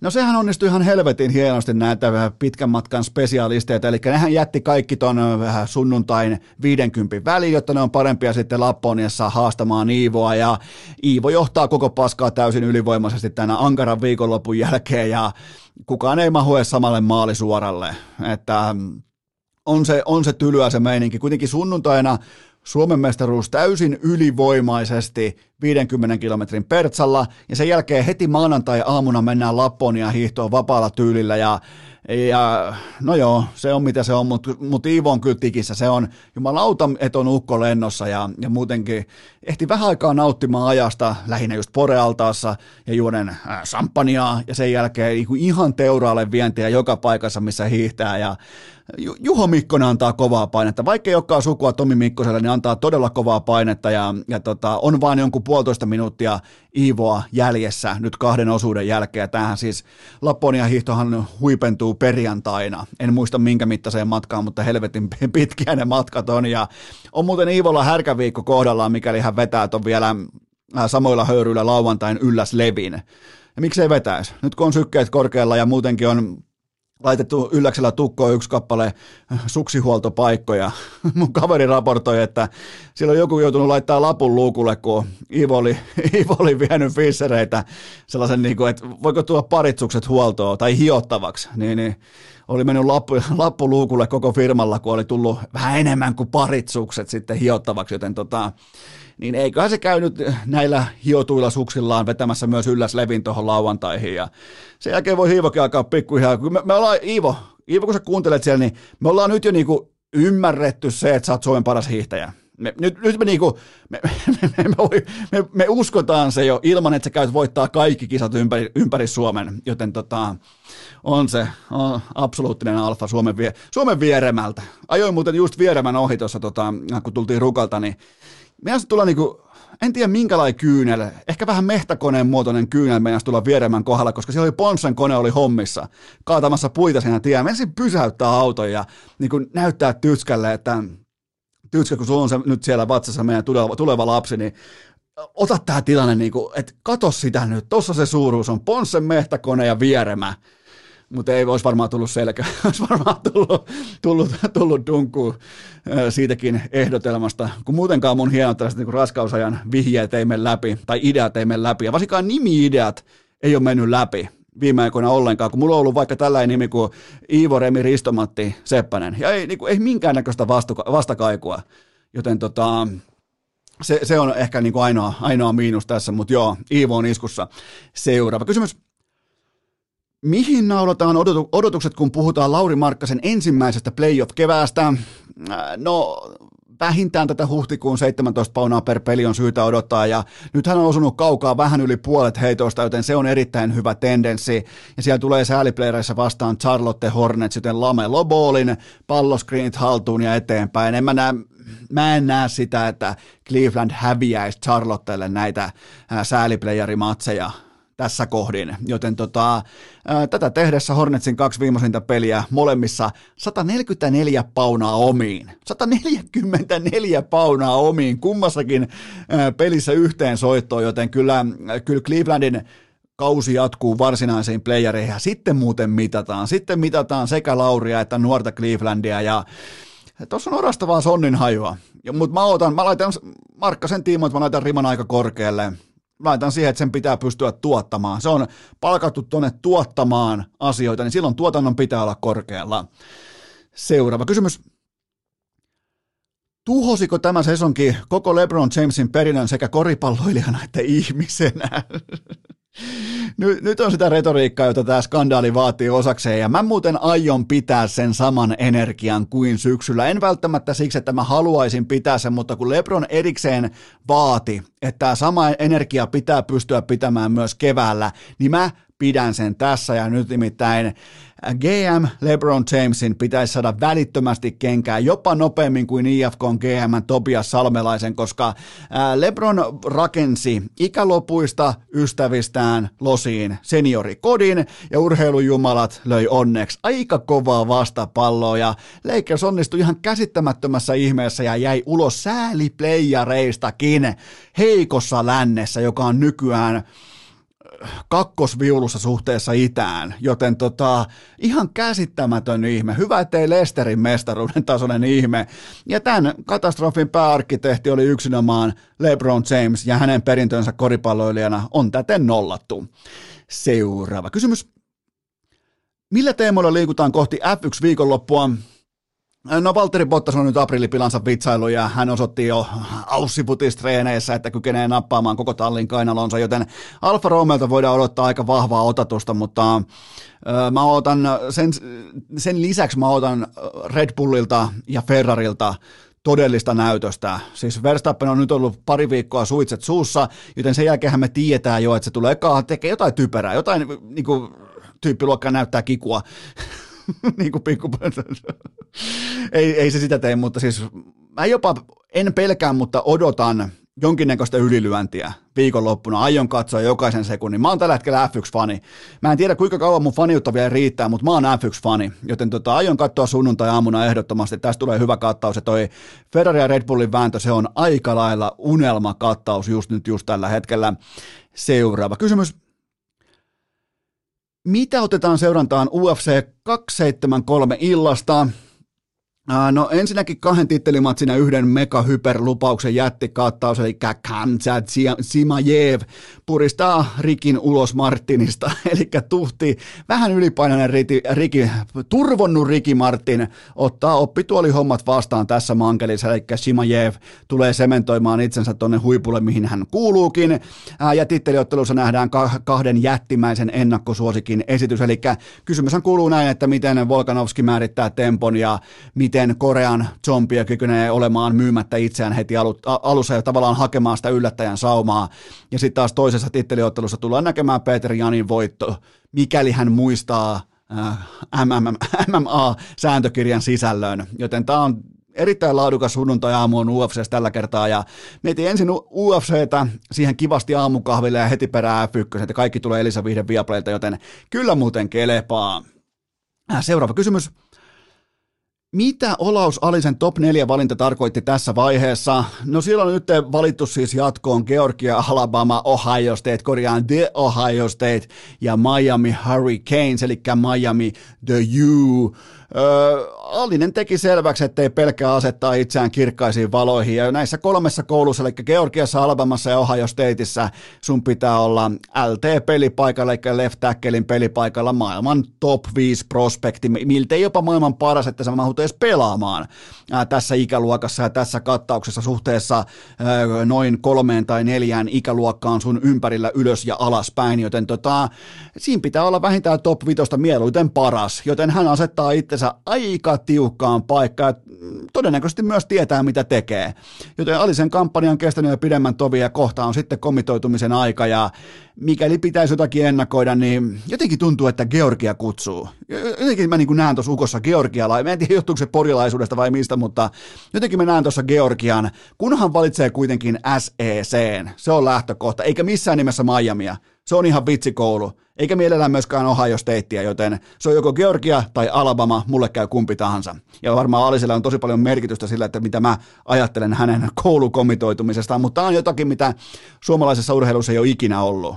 Ehkä Lauri Markkasen Arizona-valinta ohi Jutahin ja oliko jotain muutakin, niin, niin se asettuu samaan sfääriin, mutta ei kuitenkaan välttämättä ihan näin ylös, koska nyt puhutaan kuitenkin voimataloista amerikkalaisen urheilun korkeimmalla, ihan siellä pyramidin huipulla. Alabama, Georgia, ne on siellä ihan siellä pyramidin huipulla. Siellä kun puhumaan parhaista NFL-organisaatioista, ne on siellä. Joten tota, siinä se on. Mä, mä näen tässä Georgian. Seuraava kysymys. Milloin urheilukästi vauvan vaatteet saapuvat fanikaupan kattaukseen? No tämä on ihan selvä asia, että nämä tehdään. Nämä on jo valmistelun tasolla ja nämä tullaan tekemään ja, ja siinä niin potkupuvussa vai mikä podi se on. Pitää vielä vähän niin kuin hioa vielä termejä, onneksi on aikaa, mutta siinä tulee lukemaan, että vuoden tulokas. Se on niin kuin aivan selvä asia, että urheilukästin potkupuku, missä lukee vuoden tulokas. Eli tämän voin antaa jo garantiina kaikille teille. Viimeinen kysymys. Uusiutuuko metonkuhtujen merikarvian fiasko? No ei uusiudu, koska Kundi Hänninen ja Putka Viljo on tuoneet, ne on olleet nyt tämän viime vuoden skandaalin jälkeen, ne on ollut jopa Iivo Niskaskurin äärellä, eli pelkkää harjoittelua, ei oikeastaan pelaamista lainkaan, pelkkää harjoittelua, ja nyt on sitten tilikauden aika. Nyt tullaan näkemään dominanssia, eli metonkuhtujat voittaa merikarvian turnauksen, pidetään pien tauko ja sen jälkeen Lasse Kukkonen. Urheilukääst! Teikit yhtä kuumia kuin härski hartikaisen rasvakeitin. Tähän välikköön mulla on teille huippunopea kaupallinen tiedot, jonka tarjoaa Elisa Viihde Viaplay ja V-Sportin kanavat. Se on kuulkaa F1 viikonloppu Melbourneissa, Australiassa. Mä aion katsoa, sä aiot katsoa sunnuntai-aamuna, totta kai lauantai-aamuna aika, ajot näin poispäin.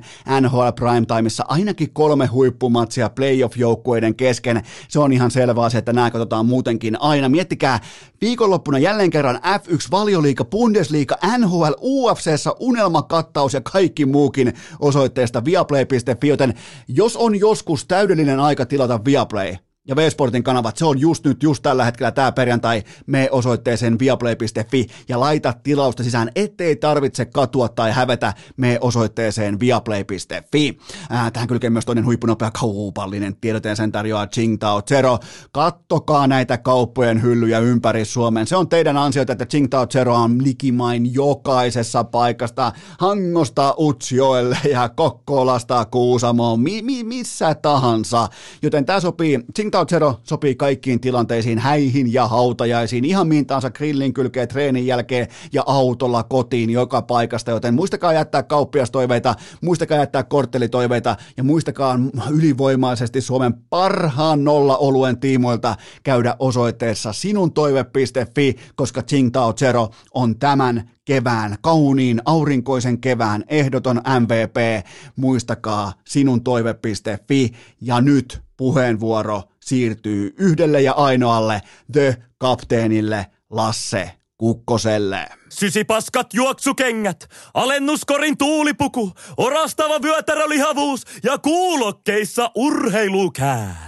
On aika toivottaa tervetulleeksi urheilukästiin seuraavaa vieras, joka itsekin silloin tällöin joskus aikoinaan on pelannut liikan tosipelejä. Tällä hetkellä Seemoren asiantuntija, mutta ennen kaikkea tunnistetaan nykyään siitä, että selostamossa, studiossa, kopukka, äärimmäisen kovana Lasse Kukkonen, kapteeni Kukkonen, tervetuloa urheilukästiin. No kiitoksia, kunnialla vieraan. Tää, tota, sä ilmoititkin tuossa aikaisemmin, että sun niin kopukan kangistumisen taso on vähintäänkin lupaava nyt tähän kevääseen, ja miksei olisi, kun katsoo kolme Game Seveniä, ihan uskomatonta jääkiekkoa, niin nollasta kymppiä, mikä on kukolla tällä haavaa kopukan kangistumisen taso? No kyllä me aletaan hipomaan sitä, niin kuin, sanotaanko tuonne, niin jos ei nyt vielä ihan kymppiä tässä vaiheessa, niin kyllä vahva ysi plus olla. Mä, mä helposti pystyn kuvittelemaan, varsinkin tuossa oliko tota ottelu numero kuusi Raksilassa, nyt tämä siirretty, ää, tupla siirretty ottelu Raksilassa, mieletön kiekkoilta, niin, niin tota, olin jopa huomaavina, niin, että siinä oli vähän samanlaista moodia kuin sulla tota Game 7 HPK vastaan 2019, joten tavallaan niin kuin, on hienoa, että sä oot löytänyt ton saman moodin nyt, mikä sulla oli totta kai pelaajana ja nyt sitten selostamossa ja studiossa, siellä on sitä tiikerin silmää. No kiva kuulla, että kyllä se niin kuin sanottu tarttuu ja, ja, ja eilen kun sai tehdä tuolla Nokia-areenalla, niin onhan se, piti aina välillä ottaa luureja pois ja fiilistellä sitä tunnelmaa hallissa, että tota, kyllähän kyllä vaan tuo urheilu livenä, niin on se aika hieno juttu.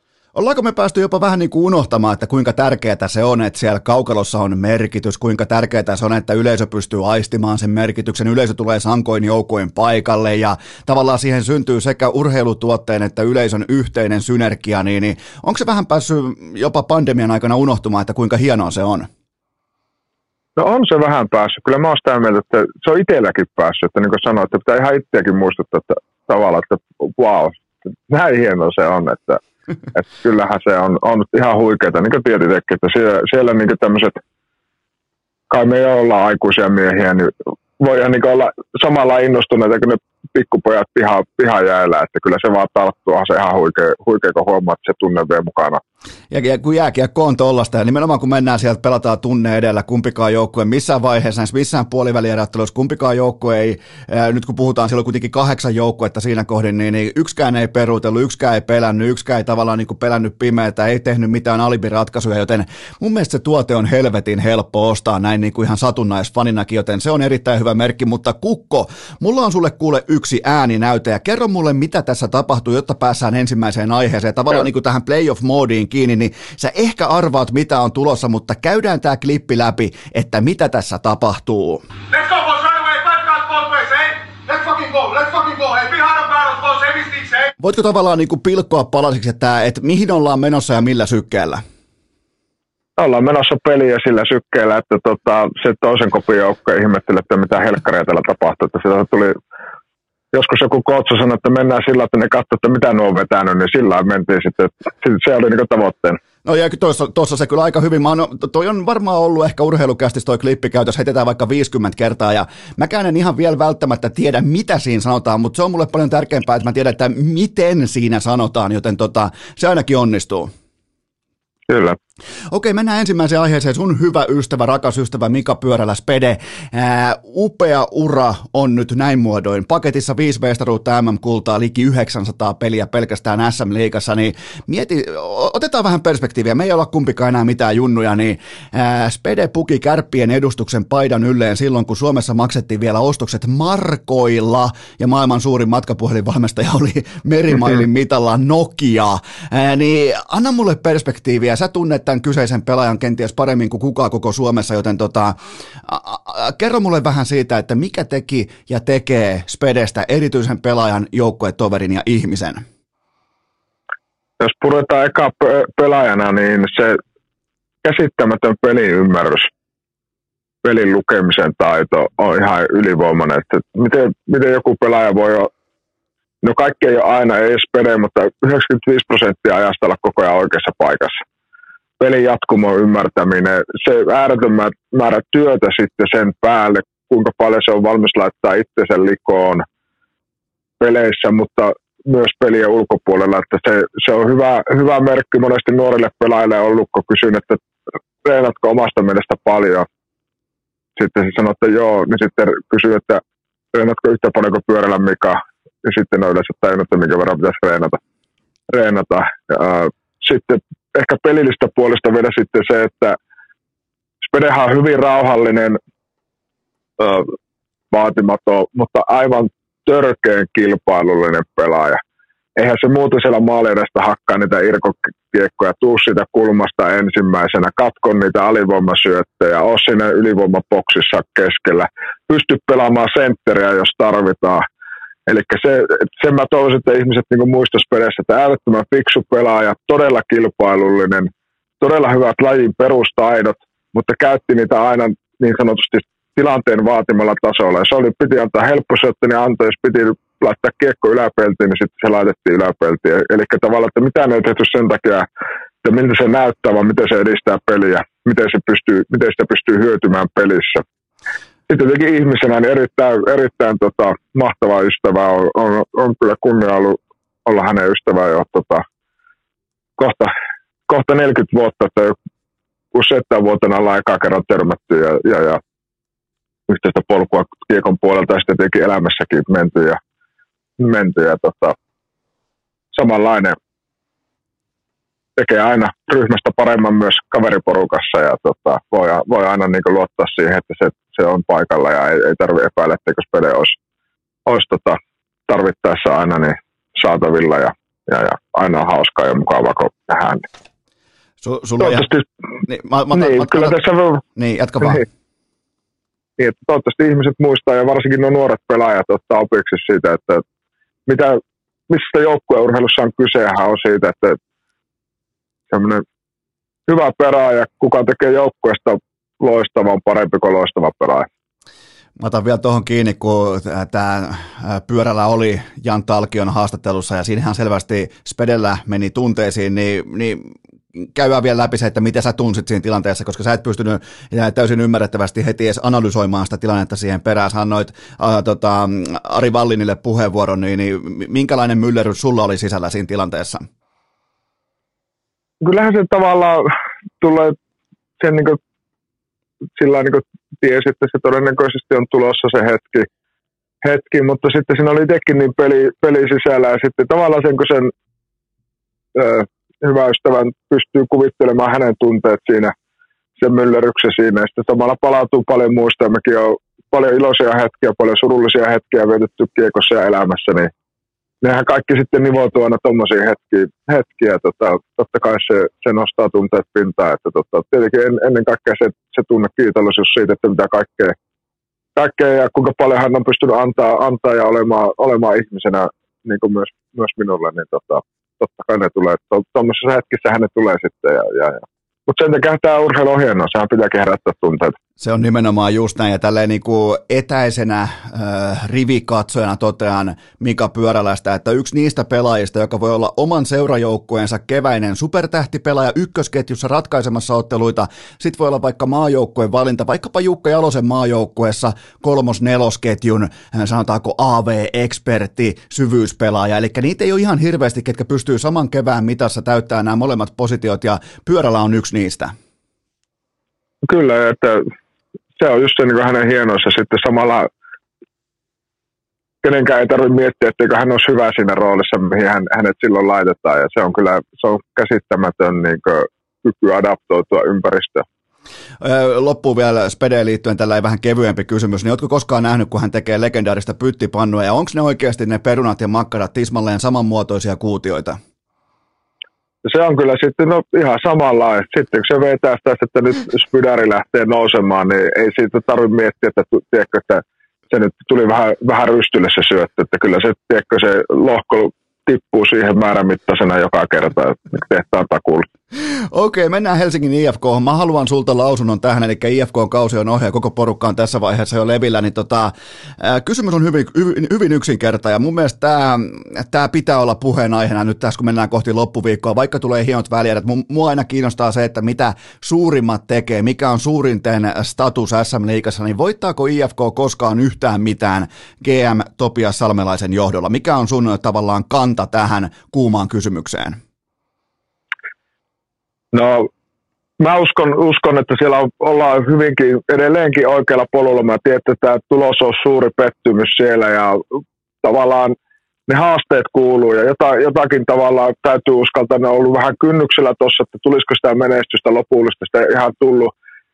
Edelleen täytyy uskaltaa kohdata tämä, tämä ja miettiä, mitä tehtiin, tehtiin ja miksi näin paineet nousee. Nyt on mielenkiintoista katsoa sitten tietenkin hänen puolelta, että miten hän sitä käsittelee ja miten he pystyy yhdessä niin organisaationa käsittelemään ja kuinka, kuinka he pystyy analysoimaan sitä. Mutta varmasti paineet kasvaa ja, ja, ja koska seura on suurin median huomion keräjä, niin totta kai se puheet lisääntyy ja se pöhinä ja köhinä ympärillä lisääntyy, häiriötekijät lisääntyy, niin varmasti on, on niin kova paikka paikka siellä ja suuri pettymys, mutta tota, ei missään nimessä menestystä poissulkeva asia, vaan päinvastoin oikein käsiteltynä sitä mahdollista.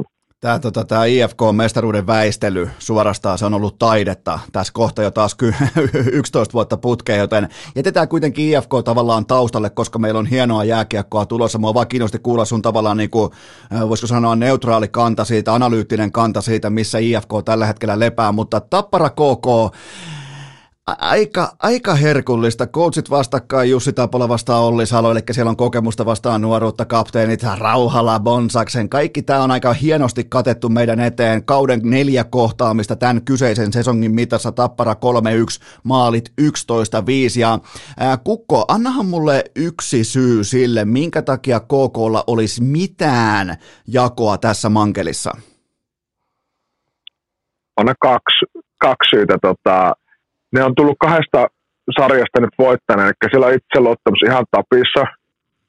Ja samalla niillä on hyvin toimiva, hyvin kootsattu pelisysteemi, se, eli se ei perustu pelkästään semmoiseen tiedätkö, kevään huumaan, että nyt vetää ihan, ihan niin tapissa, niin jos he pystyy vielä niin yksilötasolla löytämään, löytämään niin lisää senttejä, pikkusen lisää venymistä – niin se niiden pelitapa mahdollistaa menestyksen. Ja sitten tietenkin, tietenkin Nick Malik, Malik on sitten se, että me tiedetään, että kuumat maalivahit saattaa yhtäkkiä kääntää sarjoja keväisin, niin tota, siihen, siksi mä uskon, että KK voi, voi niin päästä yllätyssaumaan kiinni. Haaste on kyllä rehellisesti sanottuna niin kovin mahdollinen tällä hetkellä. Tämä jakso tulee ulos nyt perjantaina. Totta kai ja myös perjantaina alkaa tämä kyseinen ottelusarja, niin onko KK on sauma tässä ekassa vierasottelussa? Siihen heti luuta kurkkuu kopukkaa kovaksi, niin onko se nimenomaan tämä ensimmäinen, lähtökohtaisesti nyrkkeilyssäkin, niin sen alta vastaajan tyrmäyschanssi on useimmiten erissä yksi tai kaksi, niin onko tämä vähän samanlainen tilanne? No on, kyllä heidän pitää tulla niin sillä mentaliteetillä luukusta ulos nyt perjantaina Nokia-areenalla, että sillä tappara vietti, että mitä tuo KK vetää. Eli niin kuin sanoit, että all in. Toki fiksusti ei, ei tarkoita päätöstä, päätöstä ulos missään nimessä, vaan fiksusti, mutta statementin pitää pelillisellä tasolla olla semmoinen, että, että he niin pääsee, pääsee niin kuskin paikalle, paikalle heti, käyttää tuo moodi hyväksi, mikä jää jukurisarjasta päälle, päälle, niin on täysin samaa mieltä, että siihen alkuun pitää heidän pystyä iskemään. Ja kyllähän toi tota, Nick Malikin äh, päästettyjen maalien keskiarvo se on 1,18, joten äh, jos se on samaa luokkaa, edes samaa kategoriaa, niin kyllähän äh, KKlla nimenomaan tämä tyrmäjän sauma voidaan tähän antaa. Kyllä, ja on kyllä mahtavaa seurata nuolta maalivahtia siellä, että se on niin sanotusti semmoisessa mustos, mustos sampumaisessa pöljä, pöljä eikä tota, Heikkis Mattimainen pöljäpäivän moodissa, niin antaa mennä vaan. Se on ehdottomasti, siitä tuli, siitä tuli yhtäkkiä myös hiihtäjä. Se sopii muuten hyvin, koska edelleen on, muun muassa täällä meillä on edelleen ladut kunnossa, mutta ää, tota, sä oot ollut monta kertaa huippurheilijana tilanteessa, missä sä oot selkeä ennakkosuosikki, jättiorganisaation kapteeni, näin poispäin, ja sulle on tullut sinne vastaan vaikkapa ää, siihen saakka vahvasti pelanneita kevään sensaatiojoukkueita, niin aika monesti ne on tullut myös kärppiä vastaan katkeamaan, joten nyt on Tappara ikään kuin samassa tilanteessa, missä sä oot ollut monta monta kertaa, niin miten kauan näiden äh, Kasperi Ojan takasten tarina pysyy kasassa, koska kun sinne alkaa tulemaan tällaisia aika kuumalla lavalla pelaavia kevään, äh, kuten sanottu sensaatiopelaajia, sensaatiojoukkue, niin, niin onko tässä olemassa myös romahduksen vaara? No toki ainahan se vaara on, mutta toki nämä kevät, niin tuskin siellä semmoisia tapahtuu päinvastoin, että me nähdään, nähdään vaan niin parempaa lätkää, lätkää sen, sen puolesta, puolesta, että tota, onhan se, se on hieno pakka molemmille. Tavallaan se pelaajille se ulkopuolinen pöhinähän pitää pystyä jättää ulkopuolelle ne spekuloinnit, että kuka on, mitä on ja onko suurseura vai pienseura vai ennakkosuosikki vai alta vastaan, niin siihen pelaaja ei kannata kauheasti sukeltaa, koska mehän täällä jauhetaan näissä podcasteissa kaiken näköistä ilmaa ja sehän ei tuonne kaukaloon pitäisi, pitäisi vaikuttaa pelaajien maailmaan, vaan siellä kannattaa keskittyä ihan samalla siihen, siihen, että tullaan ulos, ulos sitä ovesta ja ollaan, vetää se ensimmäinen isku niin sisään, ettei tarvitse toiseen erään mennäkään. se tota, mutta tuohon mä otan vielä kiinni, että Mä en tuomitse tapparaa siitä, mikäli ne ei pysty välttämättä heti kärkeen ottamaan itsestään koko eläintä esiin, koska vastassa on heittomerkeissä vain KK. Niin näet sä tällaista tulokulmaa realistisena, että Tapparalla on vaikeuksia saada itseään käyntiin, koska se on selkeä mestarisuosikki, sillä on jättimäinen kotiarena ja vastaan tulee edelleenkin vain KK, niin onko tässä kompastumisen saumaa? On, jos he itse tiedostaa sitä. Sitten taas on niin kokenut joukku, että Tapola valmentajana on, on kokenut, siellä on varmasti puhuttu se asia auki, auki että tota, hei, tässä mitkä on ne tavallaan, mitkä meidän pitää ottaa huomioon valmistautumisessa muissa. Nämä on olemassa olevia asioita, miten me tehdään, miten me kontrolloidaan itse sitä, että näin ei käy, vaan että miten me halutaan toimia, että me ollaan valmiita. Niin. Sa- Mutta niin. totta kai siinä on sama, samanlaisen riski, kun, riski, kun puhuttiin siitä, että puolet, jos, jos sillä vähän, vähänkään on masu täynnä, että hienoa päästiin väliin eri, niin sitten se finaalipaikka meni jo. Mä otan, mä otan vielä tähän kiinni, että totta kai sä oot ollut tosi monta kertaa itse ennakkosuosikkina jättimäisen, jättimäisen joukkueen, tähtijoukkueen äh, takalinjoilla kapteenina, niin, niin, niin uskot sä, että Tappara valitsee tässä tilanteessa KKsta ikään kuin jonkun heikon lenkin, jota se lähtee erikseen savustamaan, vaikkapa Petteri Nikkilän oman alueen puolustuspelaaminen, kahdeksan maalia omiin 5-5 lätkässä tähän saakka näissä playereissa, niin uskot sä, että Tappara lähtee jotakin tiettyä kohtaa kurmuuttamaan KK pelaamisesta, vai onko se pikemminkin sitä ennakkosuosikin pelkästään fokusoitumista omaan peliin? No varmasti siellä käydään niin pelaajia läpi. Totta kai pudotuspeleissä perkataan vastustajat sieltä jokaisesta pelaajasta tiedot, että minkälainen, mitkä vahvuudet, mitkä heikkoudet, mihin kannattaa niin iskeä ja sitten minkä kanssa pitää olla hereillä, hereillä sen kanssa. Totta kai ne tiedostetaan siellä, mutta isossa kuvassa Tappara on varmastikin on enemmän huolissaan siitä, että miten he pelaavat, että miten, miten Nikkilä pelaa. Totta kai, niin kuin sanoin, ne tietää, miten he haluaa, mihin tilanteisiin he haluaa Nikkilän laittaa esimerkiksi tässä tilanteessa, että pyritään pitämään se siellä omalla alueella, niin todennäköisesti hyviä asioita tapahtuu Tapparalle enemmän kuin KKlle. KKlle ja niin anna, anna jatka vaan lauseen loppuun, niin sen jälkeen otetaan vielä ennusteet tähän kyseiseen ottelusarjaan. Joo, niin että se semmoinen vahvuushan Tapparallakin tulee, jos me katsotaan yhdeksän vuotta, minkälaista rekordia ne painaa, niin tulee siitä, että he, he tietää tasan tarkkaan, miten he haluaa tehdä asioita ja pistää muut reagoimaan siihen. Tiedostaa vastustajan hyvyydet, kunnioittaa totta kai niitä, mutta sitten on, on niin laittaa, pakottaa koko ajan vastustaa niin sopeutumaan itseensä. Se, se, on, se on kyllä Tapparan sellainen oikein brändin muka, mukaista jääkiekkoa, mutta otetaan, otetaan Kukon ennuste, eli Suomen, Suomen varakkaimman podcastin toinen juontaja, Petopodin juontaja, Petopodin jopa hosti, sulla on nykyään toinenkin podcast, ja susta on tullut oikeastaan niin kuin podcast-moguli, niin tota, kerrohan mulle Kukko nyt, että kumpi menee näistä joukkueista finaaleihin? Kyllä mä uskon, että Tappara uskuttaa Miten tota, vakuuttavasti finaaleihin. Montako peliä annat KKlle? 4-1 Tapparalle. Okei, 4-1, eli ne tavallaan niin ottaa herrasmies viipi vähän niin kuin lukosta. Ää, mä sanon kanssa, että Tappara menee, menee finaaleihin yksinkertaisesti, koska se on vain jokaisella kategorialla, jokaisella pelin osa-alueella. Se on parempi joukkue ja eikä ole mitään pois KKlta, mutta tosiasiat tässä kohdin kevättä, ää, keskimäärin tosiasiat tässä kohdin kevättä on kuitenkin tosiasioita ja mun mielestä Tappara on jopa yksi parhaista kokonaisvaltaisista joukkueista, mitä mä oon nähnyt pitkää pitkää aikaa, tai menee jopa sinne teidän huippujoukkueiden tasolle, mutta se on kuitenkin nyt, se on käsitelty, eli Tappara menee tästä finaaleihin. Otetaan käsittelyyn Ilves vastaan TPS, viimeiset neljä matsia tämän kauden osalta 2-2 maaliero, 13-10 TPSlle. Ää, kumpikin pelasi todella mahtavan, todella vaativan puolivälierä-sarjan, niin eh, kumman sä uskot pääsevän nopeammin takaisin ytimeen, koska oli paljon tunnetta, oli kotihurmosta, Konnakin mieti, liki 40 Petri Kontiola mm, heitti mm, hanskat pois Game 7 jatkoaikamaalin jälkeen, niin tota, kumpi palautuu paremmin takaisin pelaamisen ytimeen? Tämä on mielenkiintoinen kysymys ja, ja tietyllä tavalla jos ajatellaan, niin se ensimmäisen pelin merkitys, on se, sillä saa vain yhden kiinnityksen, mutta yhtä ilmasta kiinnitystä ei voi antaa. Jos palataan vielä Ilves Kärpät-sarja, niin tietyllä tavalla, jos vähän niin liioitellaan, niin Kärpäthän hävisi tuon sarjan siihen ensimmäiseen peliin. Eli ne antoi yhden ilmaisen kiinnityksen Ilvekselle siinä ensin. Ne ei ollut valmiita siihen.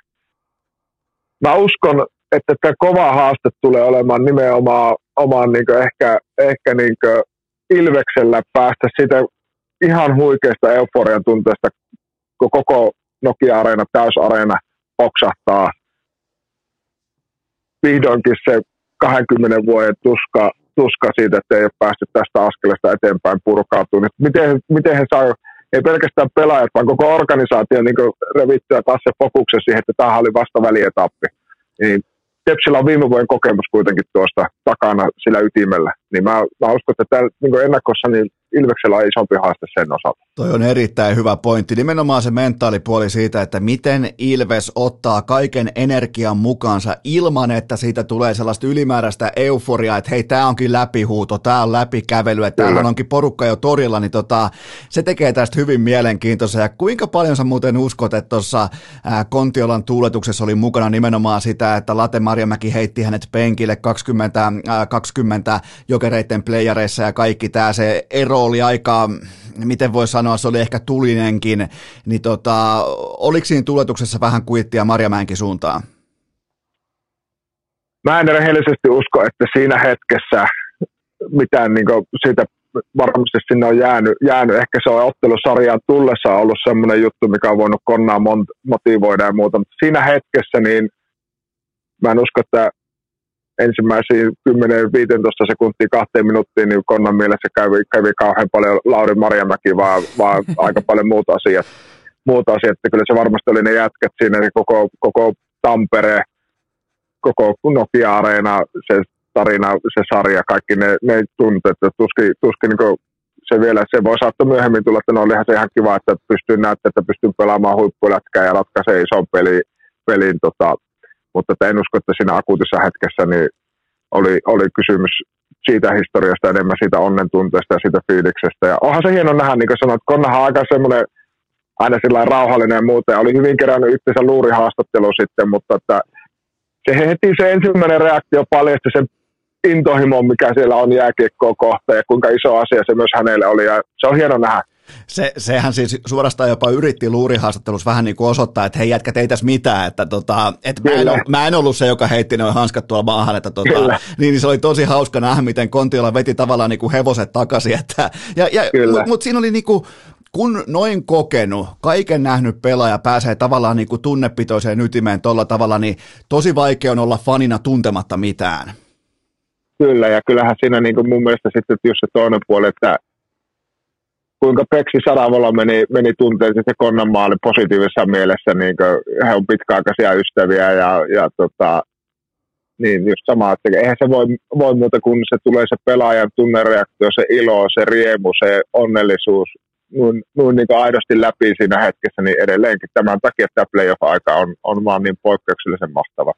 Tarkensko muuten Sadavon Pekka ollenkaan lämpiössä ottelun jälkeen sitä, että mitä Konna tarkoitti sillä polttariviittauksella? Ei, ei tarkentanut tota, meillekään, että se on heidän, heidän välinen asia ainakin niin kauan kuin he sitä haluaa avata, mutta ei, ei, ei edes kysytty itse asiassa. Okei, okay, se, se jääköön heidän väliseksi, mutta se, se tavallaan selonteko, mikä meidän pitää saada pakettiin, on se, että kumpi pelaa sun papereissa väkevämmän välieräsarjan, Konkari, Petri Kontiola vai nuori Juuso Pärssinen, jotka molemmat edustaa tyylikästä, klassista, kaunista, esteettistä, jopa eroottista sentterikoulukuntaa, mutta totta kai toinen voisi olla toisen faija. Mutta kumman, kummalta sä otat parempaa tavalla niin panosta tähän välieräsarjaan? No niin kuin sanoit, on kyllä mahtavaa. Siinä on, niin kuin, on, on isä poika, voisi jopa sanoa, niin kuin, niin kuin heitit. Ja paljon tämä sarja tulee ratkeamaan heidän ympärille. Vähän epäreiluakin sanoa, koska joukkuepelistä kyse, mutta pakkohan meidän jotenkin tätä saada niin henkilöitettyä tätä sarjaa. Niin paljon tulee ratkeamaan siihen. Ja mä, mä uskon, että tuo, tuo jatkoaika maali, minkä Konna teki, niin vapauttaa hänestä vielä lisää. Konnahan liikkuu tällä hetkellä erittäin hyvin jäällä.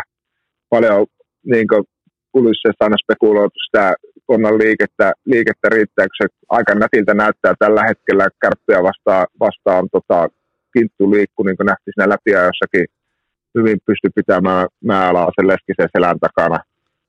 Niin mä, mä uskon, että Konna tulee, tulee olemaan tosi vahva nyt ja, ja Pärssinen saa kyllä kovaa haasteen, mutta samalla no nuoret on vaikeita, kun ne tahtoo aina vaan nostaa tasoa, niin kuin Pärssinenkin, mutta Ai, tota... mä, mä annan lähtökohdasta annan Konnalle pienen etken kuitenkin. Mä otan kiinni tuohon Kontiolan liikkeeseen. Mä oon hänen kanssa sama ikäluokkaa, 84, ja toi nimenomaan tuohon liikkumisen ongelmiin pureuduttiin muistaakseni jo 2003, joten tota, ihan Kyllä. hyvin silloin mennyt, vaikka se ei osaakaan luistella.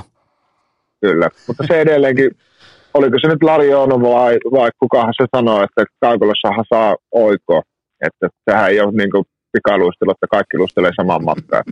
siinä, siinä konna kyllä, ja se muistaa aina semmoisen, että kiekolla, kiekolla ei ole keuhkoja, kiekko on aina kuitenkin se nopein, nopein tota, äh, objekti siellä jäällä lopulta. Ja tota, mä, mä, mä, uskon, että Kontiolan kokemus astuu esiin, mutta mä pidän kuitenkin Pärssistä äh, TPSn MVPnä tähän ottelusarjaan. Ja tämä on Pärssisen, mua ei kylmää yhtään sanoa, kun mä totean, että tämä on Pärssisen reppuselässä. Mä, mä uskallan sanoa, että tämä on nimenomaan merkittävimmän keskushyökkäjän reppuselässä on tämä kyseinen ottelusarja, niin onko mä silloin oikeassa? Oot täysin oikeassa. Pärssinen on Tepsi MVP ihan ylivoimaisesti, ihan mahtava pelaaja ja mä tykkään hänestä todella paljon, paljon kanssa. Ja uskon, että tulee olemaan poikkeuksellisen hyvä sentteri suomalaiselle jääkeikille seuraavan 15 vuotta. vuotta. Mutta onko tämä kevät se, että se ottaa vielä sen seuraavan stepin, sitähän me odotellaan, odotellaan että hän kannattelee sitten – vie Jortikalle Kanadan malja käymään. No muun muassa vaikka aikoinaan Mika Granlund samassa tilanteessa, samassa iässä, samassa Kyllä. tavallaan, samassa odotushorisontissa, totta kai paljon niin kuin, voisiko sanoa paljon fressimpänä NHL-prospektina, niin tota, vähän samanlaisessa tilanteessa niin astui voimakkaasti esiin, niin siitä syystä on Pärsiseltäkin lupa odottaa sankaritekoja. Kukko, meillä on ihan muutama minuutti enää aikaa, mä tiedän, sun pitää rientää eteenpäin, niin sen mä kysyn vielä, että uskot sä, että Ilves järjestää jotakin erityistä Markus Nurmen tiimoilta, koska Nurmi oli IFKta vastaan ihan absoluuttinen sonni, siis ihan täys sonni. Kuitenkin tähän saakka keväällä 2 plus 7 ja TPS teki Nurmen kentällä olemisen aikana yhdeksän maalia tasakentällisin IFKta vastaan vastaan, joten tota, jos olisit tällä hetkellä Ilveksen päävalmentaja, niin olisiko sulla Nurmi merkattu mies? No olisi varmasti merkattu mies. Ehkä ensimmäinen merkki, mikä olisi että nyt, Nurmi varmaan nyt näytti tuossa IFK-sarjassa, että ei kannata nyt sitten sillä, että sitä ärsyttää taklaamalla ja vääntämällä, niin ei, ei toimi.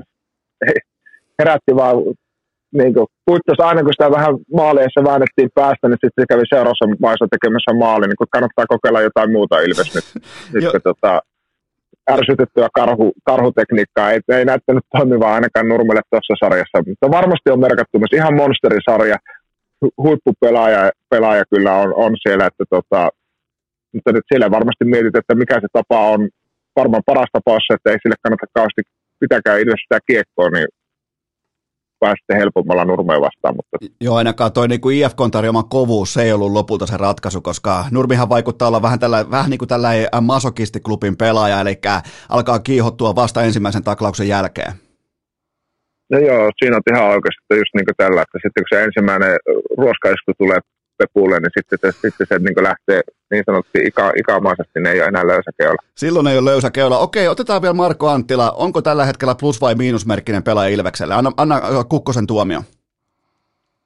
On varmasti potentiaalia tehdä isompia tekoja, mutta edelleenkin Ilveksen juna puksuttaa siellä. Se, hänen tuoma kokemus sinne, rauhallisuus noihin hetkiin. Mun mielestä esimerkiksi nyt tuo seiska, seiska peli kärppiä vastaan, niin siellä se alkoi näkymään, näkymään taas Anttilalta se, että kun peli, panokset kovenee, niin hän tulee. Varmasti hän itsekin haluaisi, haluaisi tota, saada onnistumisia, mutta täytyy muistaa, että hän on tehnyt paljon isoja maaleja maajoukkoja, mutta hän ei ole ensisijaisesti maalintekijä, pistetetekijä pelaaja ja se alivoimaosaaminen, tärkeiden hetkien pelaaminen, ehkä sitten tuommoisten nurmien pärsisten niin pois pitäminen sieltä maalisarakkeista on sitten se hänen, hänen työnsä ja on tärkeä pelaaja, on edelleenkin ehdottomasti pluspelaaja Ilvekselle, Ilvekselle että välillä meillä aina hämärtyy se odotus, odotus tavallaan malli, mikä, minkä pelaajankin roolista kuuluu. No sitten viimeinen kysymys. Tuleeko tamperelaisfinaali tässä liikaa 2022? No pakkohan mun on sitä ennustaa, ennustaa koska se on, se, siitä on niin puhuttu niin paljon ja totta kai uusi areena ja kaikki, niin se olisi, se olisi tavallaan tarinana hienoa, hieno, niin kyllä mä, mä veikkaan, että Ilves menee, tämäkin, tämä sarja menee seitsemän peliä. Niin ja, peliä. Ja, ja sähän on tosi rakastettu Tampereella, sä et ole koskaan tehnyt muun muassa vaikka Tapparalle mitään koiruuksia, niin, tota, niin, niin sunhan on mukava mennä sinne pariksi, pariksi viikoksi hallille asumaan. On, ja, on se, mä oon aina tuntenut, se on kuin toinen koti, siellä otetaan lämpimästi vastaan ja ihmiset, ihmiset huut, huutaa aina, että hei, että hieno kun tulit tänne ja toivottavasti olet pitkään täällä, niin mikä se mukavampaa. Että, tota. Mutta se nyt on vasta tietenkin se, että jos nyt on Ilves ja Tappara, niin en tiedä, kun nehän aina sitä mieltä, että mä sen toisen puolella, puolella niin mitenhän se sitten, sitten että no varmasti kumpikin inhoisi yhtä paljon, niin eikö se sitten kaksi miinusta plussa? Niin tavallaan asiantuntijana saat siinä tilanteessa, missä kannustat äh, molempia ja vihaat molempia tasaisesti, riippuen siitä kommentoijasta. Kyllä, on, on mahtavaa, mahtavaa. Tuossa hienot finaalit, finaalit saada sillä, että toki mahtavaa, että siinä varmasti Kouvolassa ja Turussa laittaa aika kovasti kapulota rattaassa. Mä sanon kanssa, että, tota, mä sanon kanssa, että Ilves menee kaikista kapeimmalla mahdollisella marginaalilla finaaleihin, eli en siis todellakaan povaa mitään ylimarssia tai mitään Ilveksen näytöstä, vaan todella, todella hyvää välierä, väl, välieräsarjaa, joka ratkee ihan kapeisiin marginaaleihin, ja Ilves menee jatkoon joko kuudessa tai seitsemässä ottelussa, joten Kukko ollaan samaa mieltä siitä, että Tampereella kolahtaa sitten aika isosti SM-liikan finaaleissa, mutta hei, Kukko, se on kuule kello nyt sen verran, että mun on pakko päästä sut eteenpäin, vaikka sun kanssa on niin kiva turista, turista keväisistä aiheista, mutta eli äh, kiitokset Lasse Kukkoselle ja kaikki matsit totta kai sitten Seemorelta ja on muuten sun pukuvalikoima, täytyy sanoa, että se tihkuu seksiä, eli tota, hienoja pukuja, tukka kammattu, kaikkea parasta tähän kevääseen, Lasse Kukkonen.